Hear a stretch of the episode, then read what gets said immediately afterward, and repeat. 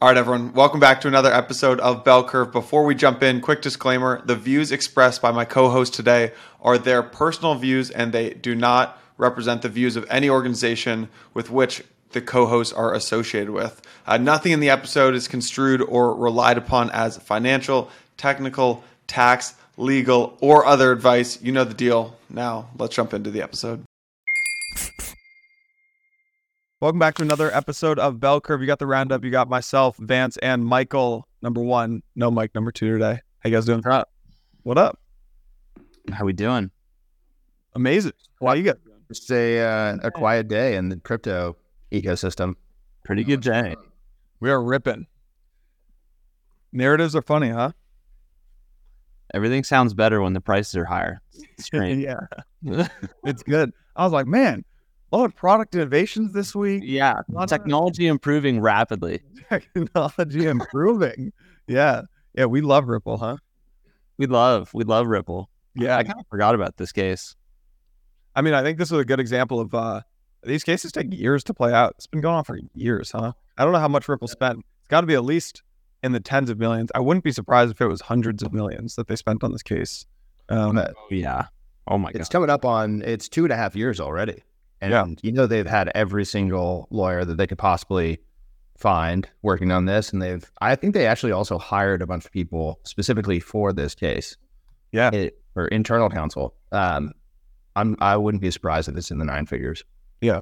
So for anyone living under a rock who missed this, basically for the last two and a half, three years, the SEC has had a uh, lawsuit against Ripple claiming that uh, they issued unregistered securities, which was XRP, their token. And today, a judge, uh, I think it was a federal judge, basically came down and said they, they issued their statement against this and said that uh, there's kind of two buckets here. They decided that the institutional sales and like fundraising side of what Ripple's done with with XRP, some of that was securities. However, the big news is that um, the programmatic sale of, of XRP on exchanges was not a security. Um, that that was my takeaway. In like in a there's a lot more details, but is that you guys read that the same way? Think that's roughly the uh my conclusions as well. And just to give everyone context, this started what with Jay Clayton leaving. This was like the last thing that he filed. So this is this is something that's been going on to Michael's point for a long time. Yeah. The only other variable I'd say is um, they also defined that uh, uh, granted summary judgment to the defendants. I think that's exactly how it goes for the executives who are selling as well. So Chris Larsen, Brad Garlinghouse seem to be uh, fine with their transactions as well. Yeah. Yeah. So to get in detail a little more, so SEC versus Ripple in brief, Ripple putting XRP on exchanges for trading and funding their operation with those sales is not an investment contract. Therefore, it's not a security. Ripple paying people in XRP is not an investment contract. Therefore, not a security. XRP is not a security in and of itself, even when offered through a securities transaction. So that was the good news. The like kind of other side of this that wasn't making the big headlines was Ripple selling XRP directly pursuant to contracts was an investment contract and therefore a security. Um, and that's like I think OTC deals, direct from Treasury type deals. Um, yeah, th- th- those kind of like these basically institutional sales deals. So yeah, what do you guys make of this? Positive. I mean, overall, this this is uh, there are a number of different ways that this decision could have happened. It could have been all in favor of Ripple. It could have been all in favor of the SEC. It seems like they've decided to split some of the decisions, and and frankly, I think a lot of this does make sense. Just in some of the initial, you know, Twitter uh, um, perspectives, this isn't necessarily a one and done, sealed, it's all over perspective. I, you know, we would expect that there will be some appeal. This doesn't actually clarify a lot of the different, you know, elements of what potential new regulation would clarify. So I think this is definitely a huge victory for the crypto industry in general. Uh, but I think there's still a lot of work to be done. So I, I, I would say the the other thing, just as like a point of delineation, um, you know, when you're raising capital and you're selling assets, whether those are you know securities, commodities, property, whatever, to do so, that contract is is considered to be a securities transaction. And you know, when U.S. investors invest in companies, those companies have to file for what's called Form Ds with the SEC, saying that they raised you know private capital to sell equity in their business or sell whatever in their business. So I think that's probably the the logical thread that the judge is taking here. when you're doing direct sales, whether it be OTC or institutional or or capital formation, you know, that's where you need to actually go through a securities contract, and that contract itself is an investment contract. Whereas if you're selling these on an exchange, what they call the programmatic selling, where the seller doesn't know who the buyer is, and the buyer doesn't know necessarily that they're that they're buying from Ripple Labs itself, um, and the market determines the price through an order book based transaction that's where you know it, it seems that they've taken the stance that those are not securities transactions. Um, so just a little bit more color on the difference. Yeah. Vance, what do you think? You had a nice little bullish tweet earlier this week. A Little bullish tweet. I mean, yeah, like we were talking about, it's just crazy how one of these things it can kind of come out of nowhere and just totally change the narrative and yeah, to some extent the trajectory of the space as well. I I still like my take on all this is um you know there still might be appeals like there still might be all this stuff that that's going to happen but um like we just need laws for this stuff like this even this decision doesn't really make a ton of sense like you know selling it it's a monumental development but it doesn't it doesn't establish right. as law yeah it doesn't right it's it's a great you know like we definitely won everyone has that sense all the crypto lawyers are having a field day just nerd sniping each other on twitter but I, I think, uh, yeah, we just need laws for this stuff. Like this doesn't feel like a consistent framework that we can apply across a, an industry that's going to change a lot and grow. Yeah. What do you think? Uh, yeah, go ahead. Uh, on that point, great timing. I mean, we have the the stablecoin bill, the market structure draft. Uh, you know, there's a lot of stuff that's been moving, and uh, at least you know, as of a couple weeks ago, there were supposed to be some initial votes internally and discussions internally within the House uh, and then also the Lummis Gillibrand um, redraft just came out a couple days ago. So, you know, this stuff is also happening in parallel to the discussions and negotiations and drafting of laws. So I think if anything, that's probably the biggest takeaway is that this is just perfect timing for us to to go into discussions um, with the, the lawmakers themselves. Yeah. All right, let's talk. Uh, let's talk about like why this actually matters. So, do you? I, have seen a lot of like tweets today that this means that all tokens are not securities. I think that probably is too far, and I think that's probably too bullish of a tweet. But that would be the point entirely. Okay, okay. I mean, it does feel like though. Um, there's kind of two types of tokens that are kind of coming into view here. There's like app tokens and there's infrastructure tokens. At least this is how I'm kind of seeing the world. Uh, infrastructure tokens are it's becoming more and more clear that they are commodities, where the commodity here is basically what what what, uh, what an L1 is doing is selling block space. And we have no idea how to value this block space. It's a totally new new business model. But the token here is basically represents the the commodity that is the block space. And I think a lot of these like L1, maybe L2 tokens will be seen by regulators and policymakers in the years to come as a as a clear commodity. I think the jury's still out on on some of these app tokens. Yeah, I mean that's why you see everyone launch L2s, right? Or like things that look like infrastructure. It kind of creates these weird perverse incentives to ship things where the market is kind of like already naturally saturated. Um, and so like if you have like a DeFi token, or if you have you know some different type of app token, to your point, like it's still pretty unclear where things lie. Yeah. I, I, I would say though that even from this decision, there's nothing that changes uh, or that reinforces that perspective. You know, I mean, this is very specific to XRP itself. It's just the facts and circumstances of XRP and the transactions that the Ripple Labs team had. Like the, once again, like I, I, it's great that this happened, and this is definitely a feather in the cap of the crypto industry to move forward with more momentum. But I don't think it has anything to do with any other token. Yeah, that's fair. It does, I think, help the Coinbase lawsuit, right? Because if if listing XRP on exchanges doesn't make it a security, the SEC's case against Coinbase is kind of toast here. Right? I feel like XRP was probably the easiest coin that the SEC could have used in the Coinbase case, but maybe I'm trying to draw this. We have no idea. We're we're not we're not lawyers, obviously. I mean, like reading through the Ripple case, it was about as egregious as you probably could have gotten. Yeah. Um. And yeah, like I think my internal expectation was that, I, like, I, it was like probably 50-50 yeah, definitely was not a foregone conclusion, at least for me. Vance, you had this uh, you had this tweet earlier in the week, so um, maybe I just let's just zoom out a little bit from from this Ripple Ripple news. Um, you had this tweet just kind of like zooming out, talking about just bigger narratives, like where you're seeing the industry. Can you just tell us like about that tweet and like kind of what sparked that? Yeah, I mean, just like Uh, I think it was off for like ten days or something, and you know was working during it, but just was looking at um, the things that were happening on chain, real world assets. You know, DeFi starting to really kind of pick up and be impressive. You know, stuff that we're seeing on the private side. You know, prior analogies to past cycles, like the the timing of where the happening is, is you know a, a really big factor in each one of these things.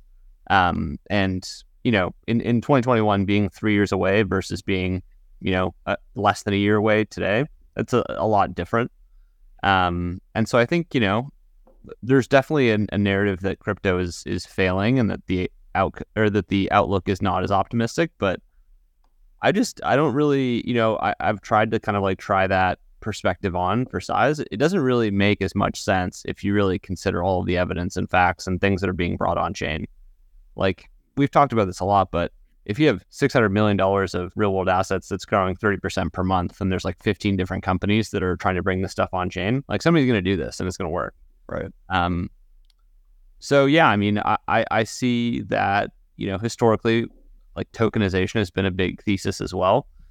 And the hard part about tokenization historically is that really nothing has been worth bringing on chain, and that was a function of rates being low. So like you know we were bringing on like crappy Aspen condos with no no one to buy the other side, like like nothing that would really make a difference.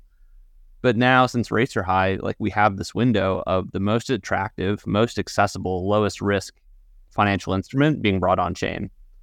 And you know, Asia was a big place for uh, you know uh, stable coins. Like, I wonder if we could see something similar happening. You know, at some point, you know, someone will figure out this regulatory structure um, and I think that'll be really positive. So I think there's a lot to be optimistic for. And the people who I talk to are generally, you know, sidelined um, in one way or the other. And I think that's kind of part of the other side of the, the story. What is that folks are sidelined going into this bull market? I mean, like even even in the traditional markets, like the people that we talk to, especially kind of like East Coast folks, like this was supposed to be the year of the Stanley Druckenmiller recession. You know, right. everyone was like all bulled up on, or I get bared up on that idea, and it just hasn't come to pass yet. Not not saying that it won't eventually. You're, saying you're saying Sachs was wrong. I mean, everyone everyone was on that train, and everyone, you know, in the Nasdaq just had yeah forty percent up first half, the best I think ever. Yeah. Um, yeah. So like you know that's painful. If you it, like, there's really nothing uh, like just watching something just rip in your face that you want a piece of, but also hate, it's uh it's like a religious experience. And so I think a lot of people are going through that right now. Yeah. Did you guys see the uh, the Patek Philippe NFT loan talking about bringing things on chain? Did you guys see this this week? I mean, not until you mentioned that, but like this is there until you send me the telegram, but this is super cool. Like yeah. Here, I'll describe it for folks. I'll describe it. If people didn't see it, so basically, this week a lender gave a stranger this thirty-five thousand dollar loan at a twelve percent APR um, and they used uh, a Patek Philippe as collateral here. And the, the kicker was that this was done completely on chain, basically, or with an NFT that got kind of moved into DeFi land. So the, the details of this is that, all right, so you have a borrower. Borrower sent the watch to an escrow company. Escrow company then sends the watch back or uh, sends them back an NFT, which represents ownership of the watch. The borrower then listed the NFT on Arcade, uh, accepted the best loan offer, and then the NFT was then transferred to an escrow wallet until the term is up or the borrower repays in full. And the only way to get the watch back is by burning the NFT. So if the borrower defaults, the lender can claim the watch. Um, really cool, right? It's ob- obviously early days, and like the lender, it's cool for two reasons. One is the lender doesn't even have to know the borrower's name; they don't have to know credit history, any any of that kind of stuff. They just have to know that they are the rightful owner of the watch, which is kind of what the escrow company and uh, and and the NFT does here. Um, and obviously, kind of for the naysayers who might say, yeah, you can do this in traditional capital markets.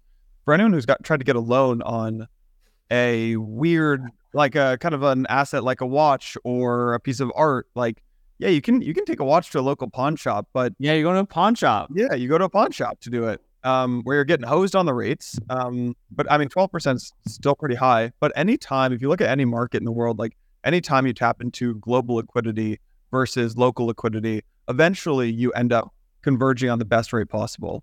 And so the, the rates are going to be high in the early days, um, but uh, eventually you end up bringing these kind of like long tail of assets on chain. I actually think seeing this, the, the long chain of assets coming on chain is probably what drives this market instead of bringing something like T bills on chain. Lend, I mean, T bills are the biggest category. So those are just going to be the biggest, but NFTs are going to be like, if you can actually create like a digital pawn shop, that's super interesting. Because, you know, at a shop, you can sell something, but you can also just post it and borrow against it. I guess here's why I think that the long tail will bring this, these folks on chain, and then it comes from treasuries. Is if you look at how all these Web two platforms developed, like YouTube and Airbnb and Uber and Spotify, they basically gain traction. They don't start by bringing the existing supply of whatever they're selling on the marketplace on on on chain or onto the platform. First, they get traction by enabling this kind of long tail of supply that wasn't ever possible and accessible with prior platforms. So like here, let me give an example. So Spotify first starts with all these like indie musicians that no one can listen to. Once they gain traction, then they bring the big labels on onto Spotify. Airbnb, there was no way to access that kind of long tail of like people posting their houses. Once that happens, now the like hotels are posting hotel rooms on Airbnb. Um, Uber, like Uber, same thing. Uh, Etsy, right? Etsy started with this like long tail of like weird merchant, like just little like merchants and craft people. Now big brands are posting on on their stuff on Etsy as well. So I think um like YouTube as well, like bloggers, home video content. Only after that was successful did YouTube get these like sports games are streamed on YouTube and traditional TV shows now you can watch on YouTube. And so I think like when you try to tie this back into DeFi, it seems I, like Rob Leshner came on the Empire podcast, love what he's doing with Superstate. I do see that treasuries coming on chain is a big thing, but like the typically platforms get traction and drive adoption when they allow people to access supply that is not possible to access anywhere else. Gets traction, then the big supply comes on board. I could see that I, I, I, could potentially see that happening. I, I actually, I, I would say the likelihood is probably the reverse for playing out in that the access point that you don't have access to currently is is frankly treasuries for stablecoin based treasuries, as in like the pools of capital that all these protocols have raised. Um, and I think that that's going to be the catalyst to drive adoption to tokenize other things, and that's the enablement. Uh, that's the new technology because right now, like, uh, you have to send them Patek Philippe to a custodian who mints the NFT. You're not able to wear that Patek Philippe or you're not able to look at that piece of artwork while you are also borrowing against it. Like that that ability to have utility as well as the financial services applied to that asset, I think is where you take this next. And that's when it becomes really interesting. Frankly, you have to have a digital asset to be able to do that. So for instance, you have to be able to have like a financial contract, you know, security, whatever it is that is represented on chain that's in a digital ecosystem versus a physical item. I, I, I haven't come up with a good enough solution to cross that analog digital divide. Um, but we talk about this a lot, you know, whether it's real world assets, Rob Leshner calls them traditional assets. I think the the short period of time, you know, in the next couple of years while we see interest rates at, you know, four or five percent, that's going to drive adoption and tokenization of assets in general. And that will drive the enablement of more financial assets that give you the higher yield that make them more interesting. They're more bespoke.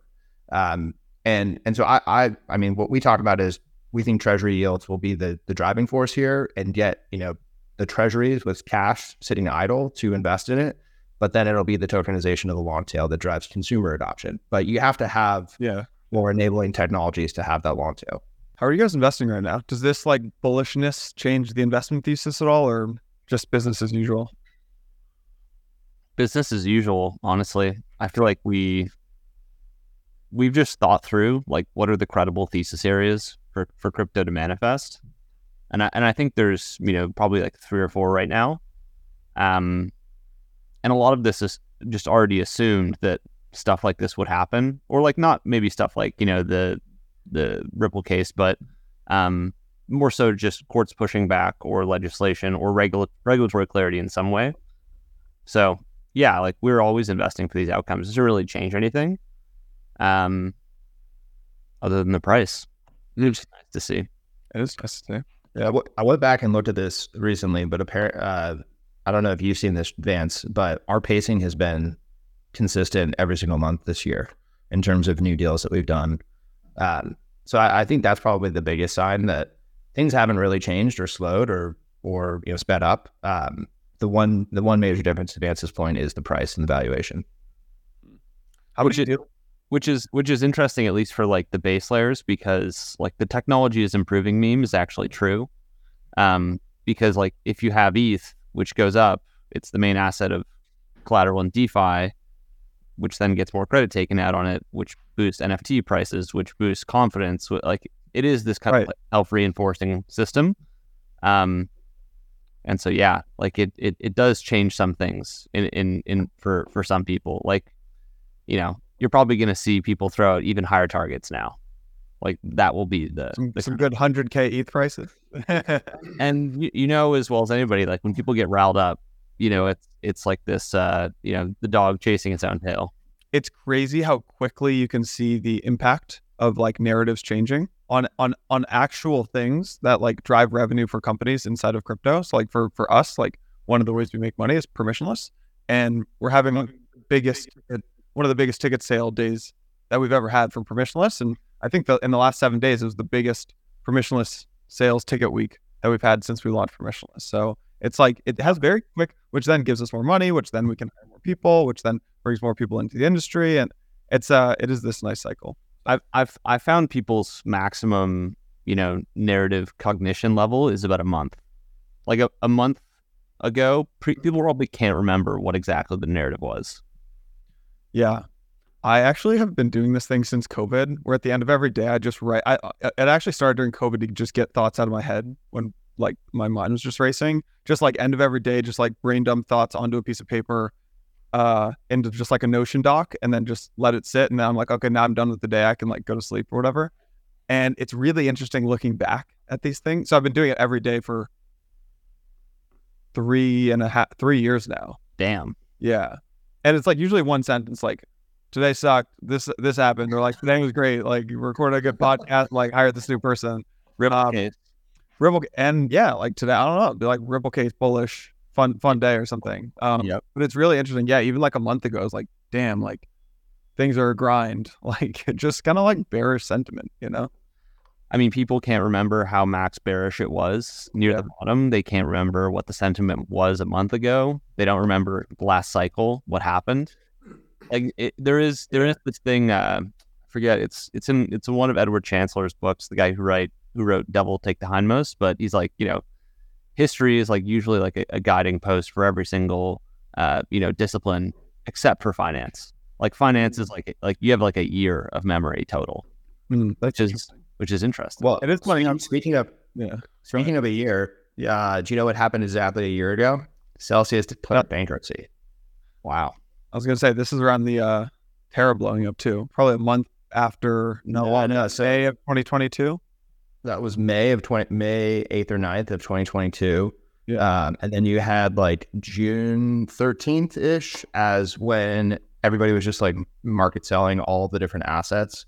And that month up until July 13th, and today is July 13th, um, that was the extent of the like max bearish, max pain. Everything's going to get sold off. We're going to get liquidated, tracking everything on chain. And then, you know, when Celsius declared bankruptcy, that's kind of when everything was over to a large extent. You know, obviously you had the the FTX stuff, which happened later in the fall, but there was like a month period, and you know, this is sort of like the the marking of the end of that crazy period. Um, so I was I was thinking about that before we started recording today. Yeah. if you if you look at it, like most of crypto, um, well, I guess Bitcoin did make a fresh bottom, but ETH bottomed in uh, in June, I believe, or maybe it was July. It was it was around It was it was June thirteenth. right. What And is then bottom at? Nine nine hundred? 900, 888. Yeah. Of course, it was like a meme number um, because we just roll like that. But uh, then you look at all the other technology stocks and, and they bottomed in the fall. Um, and it, it is this kind of like, you know, first in, first out, or like, you know, Yeah, crypto, crypto leads. Yeah, exactly. crypto, crypto definitely leads a lot of these moves and it's been lagging recently, but compared to stocks, but it, uh, it'll be interesting to see for the rest of the year. Tom Lee, um, I don't know if people Tom Lee. You, The bud- you know who Tom Lee is, Yano? The butt strat guy. Yeah, fun Fundstrat. Oh yeah, Michael and I have, have subscribed to him for probably uh, like probably at least like four or five years at this point. And uh, you know, a lot of his calls really optimistic, really bullish, but like mostly contrarian. And he like whenever he goes on CNBC, they just take him to the woodshed. They just you know, especially when he's like wrong, just rip him apart. But he's generally always bullish. He's just an eternal optimist. I, He is, and he seems like a really nice guy too. But I met him back in 2018 at Pomp's office, and he's Yeah. good, just a good guy. Like he doesn't really kind of play around the crypto hoop until like the bottom of the bear market, and then he's like the only guy who's like still bullish. Yeah. But he he really did call this this market over the past year, just to the extent that no one else has. Being being optimistic pays off. It does. Shout out to Tom Lee. Yeah.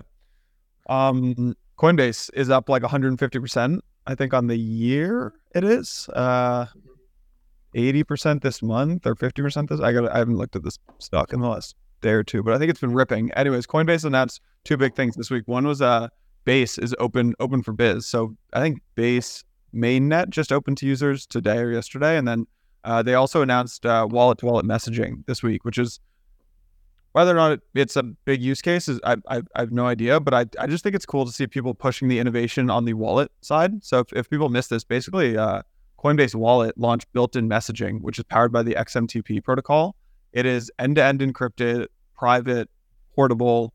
Um, you can see them kind of trying to compete with someone like a Signal maybe on uh in, in how they message this thing, but it allows you to connect directly through your wallet, engage with both B2C and kind of B to right like C, C to like consumer to consumer. I can message you, Vance and, and Michael, and then we can also we were pretty excited about this at Blockworks because we can message our community essentially on chain. So for example, like That's here's like a real use case is we we sold these permies, right? And permies get you access, have a bunch of utility. They get you like if you're a permie holder, you get access to Blockworks research for free. You get a lifetime pass to permissionless. There's like a private channel, like all, all this cool stuff. And permie community is super strong. It's there's no way for us to message them. Like when you let's say you went and bought a permie today, there's no way for me to go message you, Michael, and tell you what we need to tell you. Like, hey, by the way, you get a free pass to permissionless. It's in September. Um, we have to basically rely on you following us on Twitter and then you seeing the tweet and then jumping in the Discord, right? So now for the first time ever, we can message all Permi holders and be like, hey, by the way, if you haven't got your permissionless t- ticket, and then they can respond to us. Very, very cool. So it's a good way for these on-chain protocols and companies to engage with their communities. I I like mean, at, at the same time, you have uh, Google Play announcing uh, a reversal of their previous opinion of not allowing NFTs in app uh, to be bought, sold, used as, um, you know, basically for the exact same purpose that you're talking about. So Google Play Store, Android phones will allow apps with NFTs going forward. Uh, I mean, I, I think that there's going to be a large, large scale recognition that NFTs are going to eventually become not just a, an asset uh, with financial value and interest in that respect, but it's also going to be something that has consumer appeal for you know use cases outside of the financial ones. Yeah. Look at the Google product manager. He his quote was "Fr- from reimagining traditional games with user-owned content to boosting user loyalty through unique NFT rewards. We're excited to see creative in-app experiences flourish and help developers expand their business. It's huge. Age. I mean, like even messaging and the interplay between games is super interesting. Like if you can really get the social network going on chain and then you get an ad network, like you can you can build it up pretty quickly into a very real, probably not quite as like degenerate ecosystem. Yeah. I think they launched an ad network. I, I have a feeling Coinbase will launch an ad network. There's a few people trying to build ad networks. It's um that's another Spindle, right? Antonio. Uh, yeah. There's there's a lot of uh interesting efforts in on that space. Yeah. What else are you guys looking at? What else happened this week? Oh, um, Richie, the uh, Richie Torres. Torres, yeah, shout out Richie Torres. So this uh, Richie Torres is um congressman for NY15 in the Bronx. Uh, he he tweeted out about an hour or two ago. He said, uh, "Gary Gensler is acting like an overzealous traffic cop, arbitrarily ticketing drivers while keeping the speed limit a secret." Great analogy, actually. Uh, it prefers to communicate. Uh, he prefers to communicate by enforcement rather than by rules or guidance, but that's no way to regulate crypto. I'm calling for an investigation. Man, what a what a which, shift which is big, which is big because this is uh if you look at the people who have called out Gensler in the past, it's primarily Republicans. right. Um, and this is kind of the Dems starting to turn on Gensler as well. it's, it's I mean, it's kind of hard to imagine that FTX was what like nine months ago. Yeah.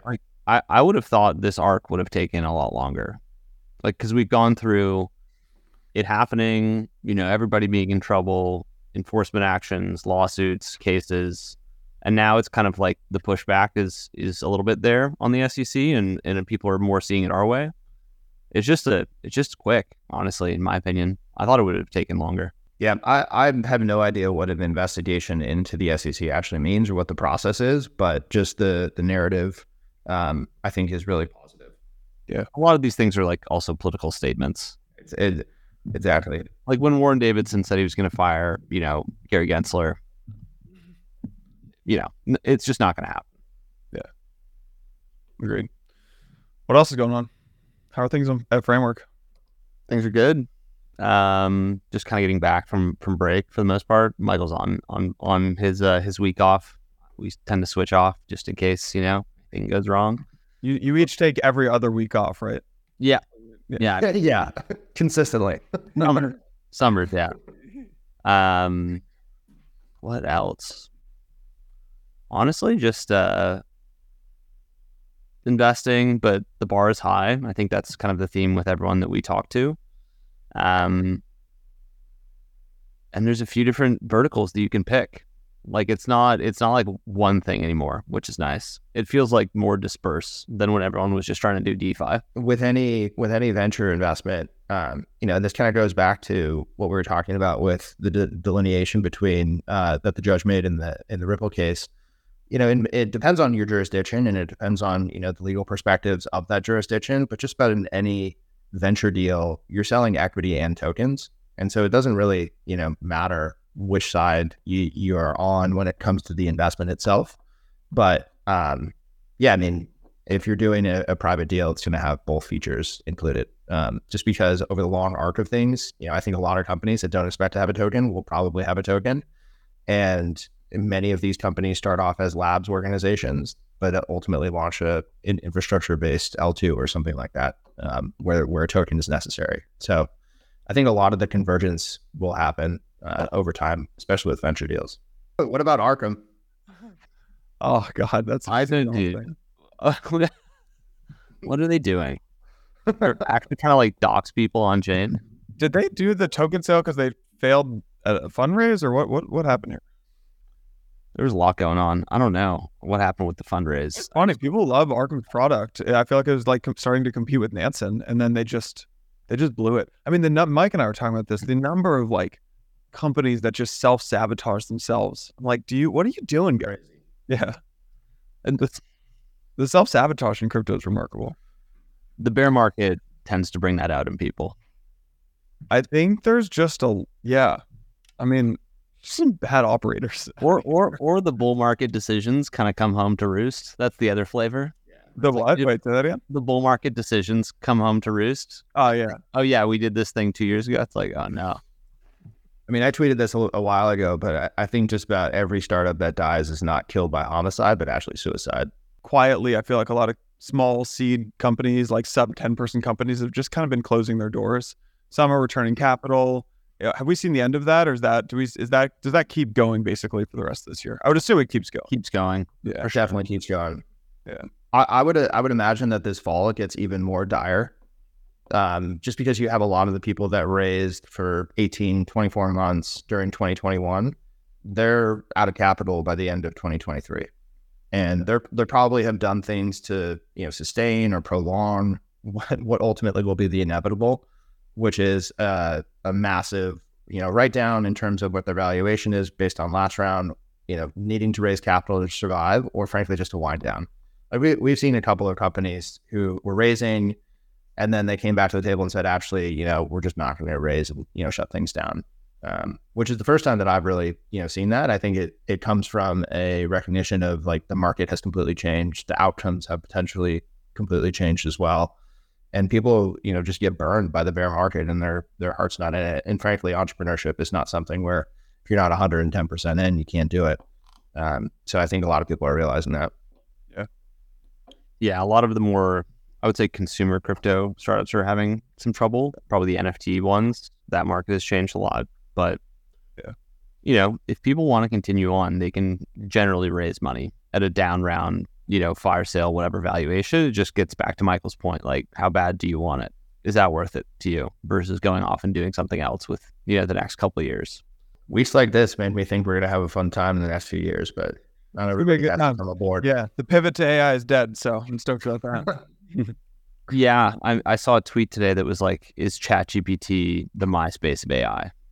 Maybe not, but it kind of does get you thinking. Chat ChatGPT month over month is down like ten percent. Like the the chart on interest, like for Google Trends of ChatGPT, is not looking positive. Do you guys use ChatGPT? Probably once a have. week. Yeah. Like if I want to find out like some random kind of like permutation of like a Wikipedia fact, you know, it's pretty good for that. But like, I don't know what else. I'm like, yeah, I don't. I don't fully get it. I use it. I use it a lot. What do you use it for? Basically, like getting off zero with a with a Google Doc. So, like, here's an example. We just brought on a um like a VP of sales, and uh like we create 30, 60, 90 day plans for everyone who joins Blockworks, especially like execs or leadership team. And um, I don't know, we've never had a VP of sales, right? And so I just I was like sitting at this Google Doc being like, all right, let's discuss 30, 60, 90. And uh, I just went to G- GBT and was like, all right, here's some context. We're like a 50 plus person media company in crypto. Here's our revenue. Here's here's like how big the sales team is. We got this VP of sales. Here's where he's coming from. Uh, create a 30, 60, 90 day plan. Got me like 70% of the way. It spit out uh, spit out like a summary, and I was like, make this into two pages worth of stuff. Gave me super detailed analysis. I was like, break it down week by week, and then I copied that into a Google Doc and chopped it around, and then added, you know, added my own flavor, obviously. Can't Yeah, imagine in word context for for me for at least what what we do. I don't think what you guys do is as useful. I mean, we've like played around with like you can you can actually like connect not GBT, but there's some open source LLMs now. Like we've debated basically um connecting like a couple of the open source LLMs to our governance platform. And uh Hmm. maybe, I should- maybe I shouldn't share this. Whatever, I'll share it. And like uh Alpha. it can, might, might leak some product alpha. That's okay though. I don't think other teams know how to build it. And um, basically making it so that you can up, update the governance proposals in real time as they come in. You can summarize them um, using like a open source LLM. Give I like that. yeah. To me, that's like not me using AI. That's like you using AI for me. I'm I'm down for that though. That Yeah. sounds great. Yeah. We're subs. We subbed to Blockworks Research. Vance, you tried like seven times to subscribe to it. I kept getting failed notifications. I'm I'm, I'm the nightmare user that reads Yeah. all your stuff. Yeah. All right, should we wrap it?